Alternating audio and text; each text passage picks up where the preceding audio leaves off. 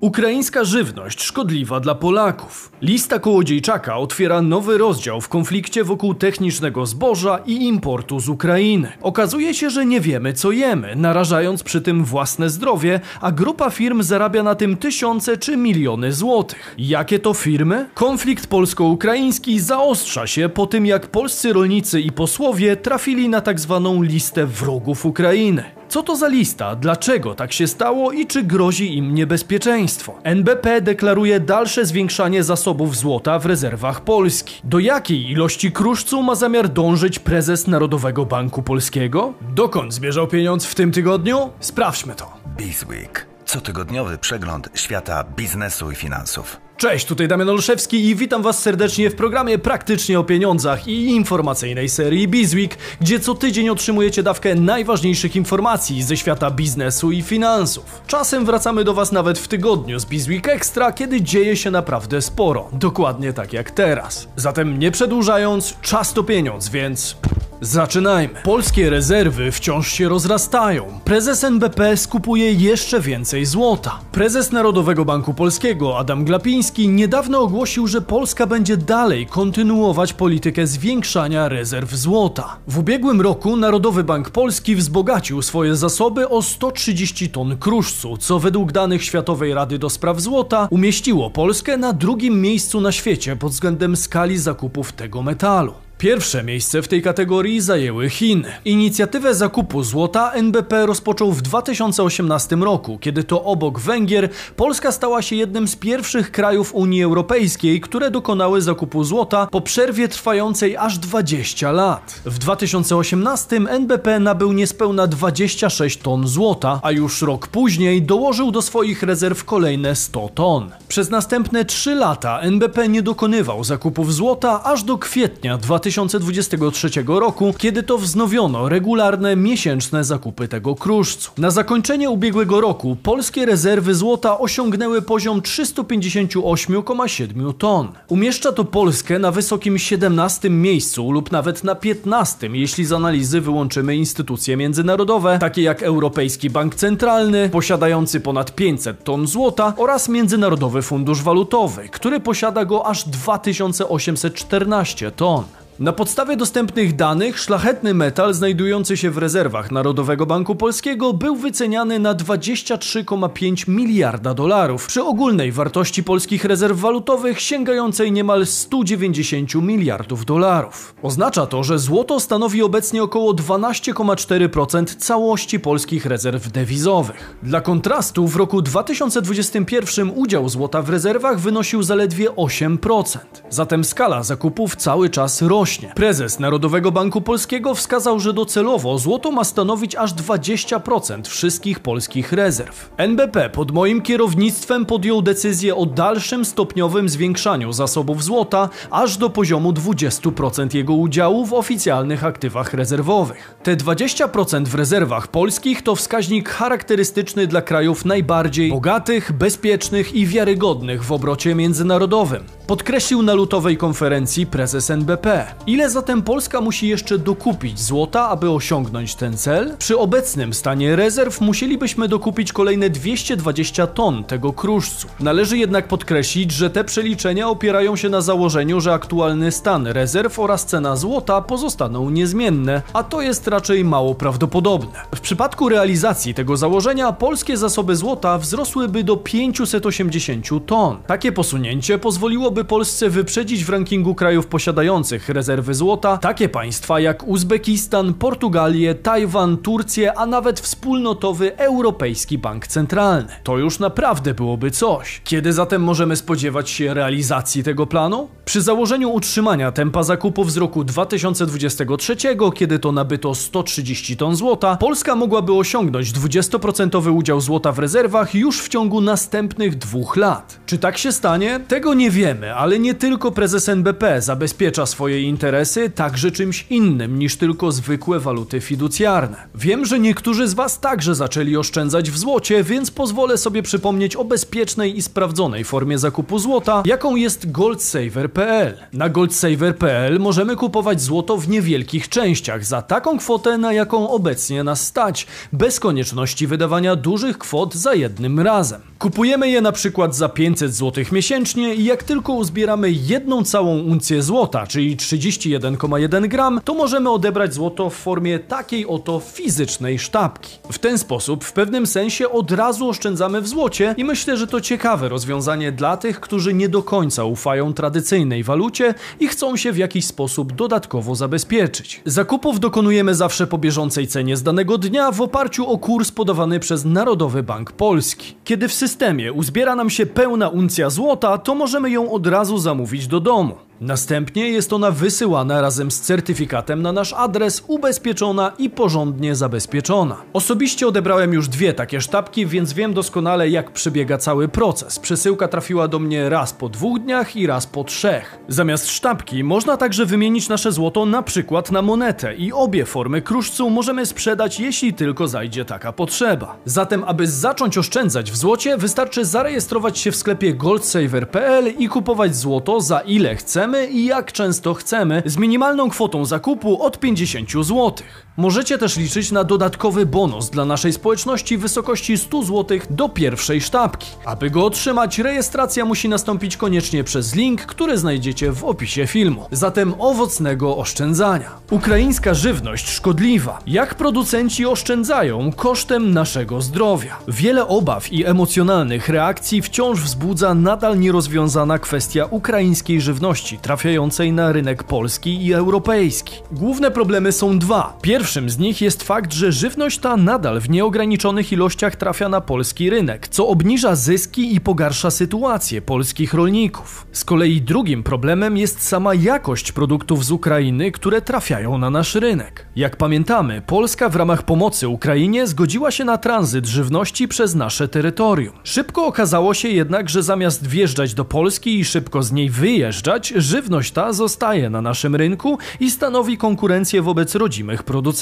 Pod koniec 2022 roku tygodnik rolniczy informował, że aż 80% produktów rolnych z Ukrainy zostaje w Polsce zamiast ją opuszczać. Zapytacie, jaki jest problem z konkurencją? Czyż nie jest ona dobra dla konsumenta? Niekoniecznie, a przynajmniej nie w tym przypadku, bo tutaj tylko pozornie chodzi o te same produkty. W kontekście importu zboża z Ukrainy często słyszymy termin zboże techniczne. Jakkolwiek pojawiają się głosy, że takiego czegoś w ogóle w terminologii nie ma, zboże techniczne to w założeniu takie zboże, które nie nadaje się do spożycia przez ludzi i zwierzęta, a znajdować ma jedynie zastosowanie w przemyśle. Tym samym nie jest ono kontrolowane pod względem bezpieczeństwa spożycia, ponieważ nie miało być ono w ogóle spożywane. W kwietniu zeszłego roku pojawiła się jednak informacja, że najwięksi producenci mąki w Polsce, prawdopodobnie nieświadomie, kupowali zboże z Ukrainy i jak się okazało, było to zboże techniczne, czyli to nie nadające się do spożycia. Sprawą zajęła się już prokuratura. Niezbadane zboże trafiało również do paszarni oraz producentów makaronów. Nie mamy tu wcale do czynienia z przypadkiem zdrowej konkurencji, w której to strona ukraińska dostarcza zbliżony jakościowo produkt w niższej cenie, dzięki bardziej efektywnym metodom produkcji. Pamiętajmy również, że rolnicy w Unii Europejskiej, w tym polscy rolnicy, nie grają na równych zasadach z rolnictwem ukraińskim. Wszystko przez masę kosztownych unijnych regulacji, z którymi nie muszą liczyć się ukraińscy rolnicy. Konkurencja w tym przypadku wygląda więc trochę tak jak walka na ringu, w której jeden zawodnik musiałby używać wyłącznie technik bokserskich, a ten drugi mógłby stosować wszelkie techniki z walk MMA. Ciężko nazwać to walką na równych rynkowych zasadach, dlatego nie ma co się dziwić rolnikom, którzy masowo wychodzą na ulicę. I co gorsza, nie jest też tak, że konsument może łatwo wybrać co woli, bo nie zawsze ma dostęp dostęp do właściwej informacji. Dla przykładu, informacja typu pakowano w Polsce niewiele nam mówi o pierwotnym kraju pochodzenia, albo sam fakt, że chleb pochodzi z polskiej piekarni, niekoniecznie oznacza dziś, że mąka, z której go wykonano, nie jest zrobiona z tak zwanego zboża technicznego pochodzącego z Ukrainy. Kwestia jakości to jednak nie tylko sprawa najniższej jakości tzw. Tak zboża technicznego, bowiem słowackie Ministerstwo Rolnictwa zakazało przetwarzania ukraińskiego zboża, ponieważ znaleziono w nim obecność niedozwolonych w Unii Europejskiej pestycydów. Badania wykonane na Słowacji i na Węgrzech wykryły w ukraińskim zbożu pestycyd o nazwie chlorpyrifos, który jest substancją szkodliwą. Pestycyd ten może wywoływać różne dolegliwości, takie jak bóle głowy, zaburzenia snu i mowy, dezorientację oraz osłabienie pamięci. Co gorsza, u nienarodzonych dzieci kontakt przez organizm matki z tą substancją może spowodować długotrwałe zmiany w strukturze mózgu. Badania wykazały również, że część żywności sprowadzonej z Ukrainy jest modyfikowana genetycznie. Wskutek modyfikacji zawiera ono zmienione enzymy i białko, które mogą powodować problemy z wątrobą, a dla dzieci stanowią wręcz zagrożenie życia. Z kolei w ostatnim czasie Inspekcja Żywności Handlowej Artykułów Rolno-Spożywczych wykryła martwe szkodniki w siemieniu lnianym oraz zawartość plastiku w mrożonych malinach sprowadzanych z Ukrainy. Te kwestie łączą się bezpośrednio z protestami rolników w Polsce i Europie, ale nie stanowią ich wyłącznego przedmiotu. Warto więc zrozumieć perspektywę rolników w całej Europie, ponieważ walczą oni nie tylko o swoje, ale także i o nasze dobro. Pytanie zatem, czy chcielibyście zobaczyć obszerny odcinek omawiający obecne problematyki związane z rolnictwem w całej Europie? Zamówienia takiego filmu jak zwykle możecie składać odpowiednim hashtagiem w komentarzu.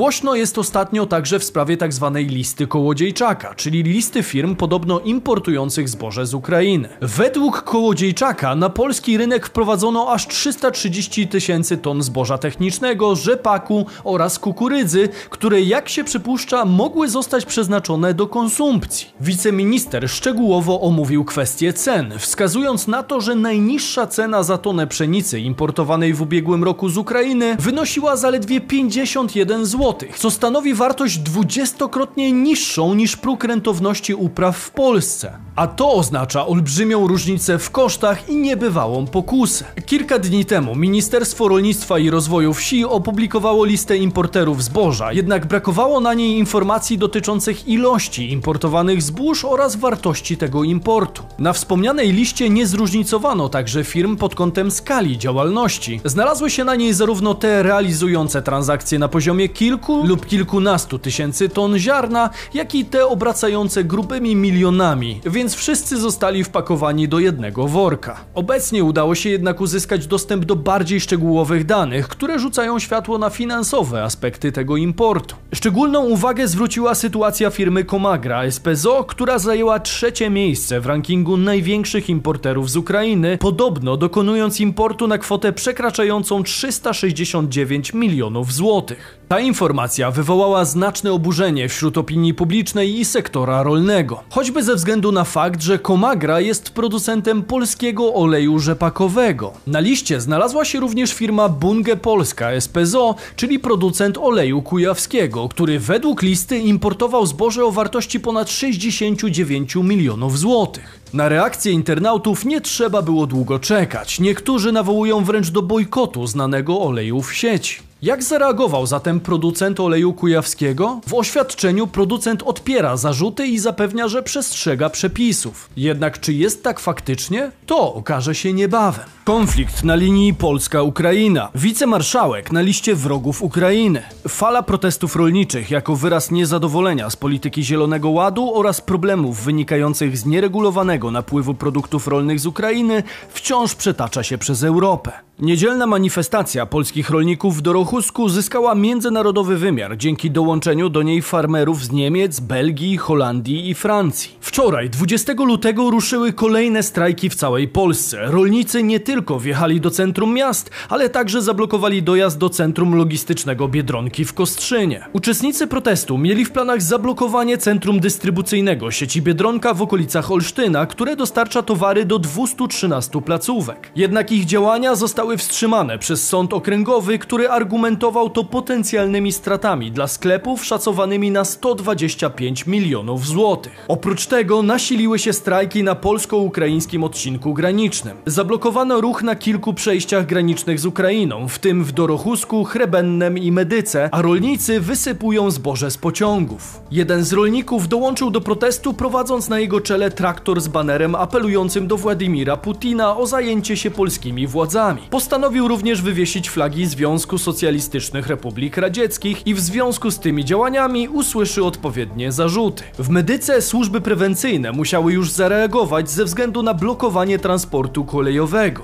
Choć protesty stanowią ugruntowaną metodę wyrażania sprzeciwu, zdarza się, że przybierają one formy, które mogą wykraczać poza akceptowalne ramy działania obywatelskiego. Oczywiście ta granica jest bardzo subiektywna, natomiast po jej przekroczeniu w opinii strony ukraińskiej można trafić na przykład na tak zwaną listę wrogów Ukrainy. Ukraińska organizacja Myrotworec, współpracująca ze Służbą Bezpieczeństwa Ukrainy oraz Ministerstwem Spraw Wewnętrznych, wpisała na swoją listę wrogów Ukrainy wicemarszałka polskiego Sejmu Krzysztofa Bosaka. W uzasadnieniu tej decyzji wskazano na jego udział w działaniach uznanych za agresję humanitarną przeciwko Ukrainie podczas rosyjsko-ukraińskiego konfliktu zbrojnego, rozpowszechnianie narracji propagandowych zgodnych z linią Kremla, manipulowanie informacjami o znaczeniu publicznym, a także domniemaną współpracę z rosyjskimi służbami specjalnymi. Dodatkowo Bosakowi zarzuca się zorganizowanie blokady na granicy polsko-ukraińskiej. Co więcej, na liście Myrotworec znaleźli się również poseł Witold Tumanowicz oraz poseł Krzysztof Mulawa. Mówimy o bardzo kontrowersyjnej interpretacji faktów przez ukraińską organizację, a tym samym nasileniu konfliktu pomiędzy Polską a Ukrainą. Organizacja Myrotworec zyskała rozgłos wiosną 2015 roku, gdy ujawniono, że na liście wrogów Ukrainy znalazły się szczegółowe dane osobowe o Łesia Buzyny, znanego dziennikarza opozycyjnego oraz Olega Kałasznikowa, polityka byłej partii regionów i krytyka Euromajdanu. Obaj panowie zostali zamordowani niedługo po tym, jak ich dane, w tym zdjęcia, numery telefonów i adresy, zostały opublikowane online. Do całej sytuacji odniósł się Krzysztof Mulawa na platformie X, prosząc o wsparcie Radosława Sikorskiego i Ministerstwa Spraw Wewnętrznych. O jakim rolniku pisze pan poseł? Mowa o Hubercie Ojdana, rolniku z Podlasia, który aktywnie protestował na granicy oraz pokazywał ciekawe filmy kontroli granicznej. Hubert Ojdana, przywódca protestów rolników, e, człowiek, który ujawnił między innymi, że z Ukrainy była importowana popsuta kukurydza, człowiek, który protestował na granicy przeciwko nieuczciwej konkurencji ze strony e, ukraińskiej, e, ukraińskiej produkcji rolnej, trafił na listę wrogów Ukrainy prowadzoną przez portal Myrotworec. W obliczu gruźb, jakie otrzymywał Hubert Ojdana, została mu udzielona ochrona służb. Co prawda pan Ojdana w przeszłości pozwalał sobie na bardzo otwartą i kontrowersyjną retorykę względem wojny na Ukrainie, choćby na platformie X, ale to nie uprawnia nikogo do gruźb karalnych w jego kierunku. Pytanie, jaka jest wasza opinia na ten temat i czy da się jeszcze pogodzić ukraińskie interesy z dobrem polskich rolników? Podzielcie się opinią w komentarzach. Mówił Damian Olszewski, a to był Bizweek, wasz cotygodniowy przegląd najważniejszych informacji ze świata biznesu i finansów. Subskrybujcie kanał, aby wiedzieć dokąd zmierzał pieniądz i zostawcie hashtag Bizweek, jeśli doceniacie naszą pracę. Mam nadzieję, że widzimy się w jednym z kolejnych odcinków wokół mnie, a tymczasem do zobaczenia w następnym filmie. Cześć!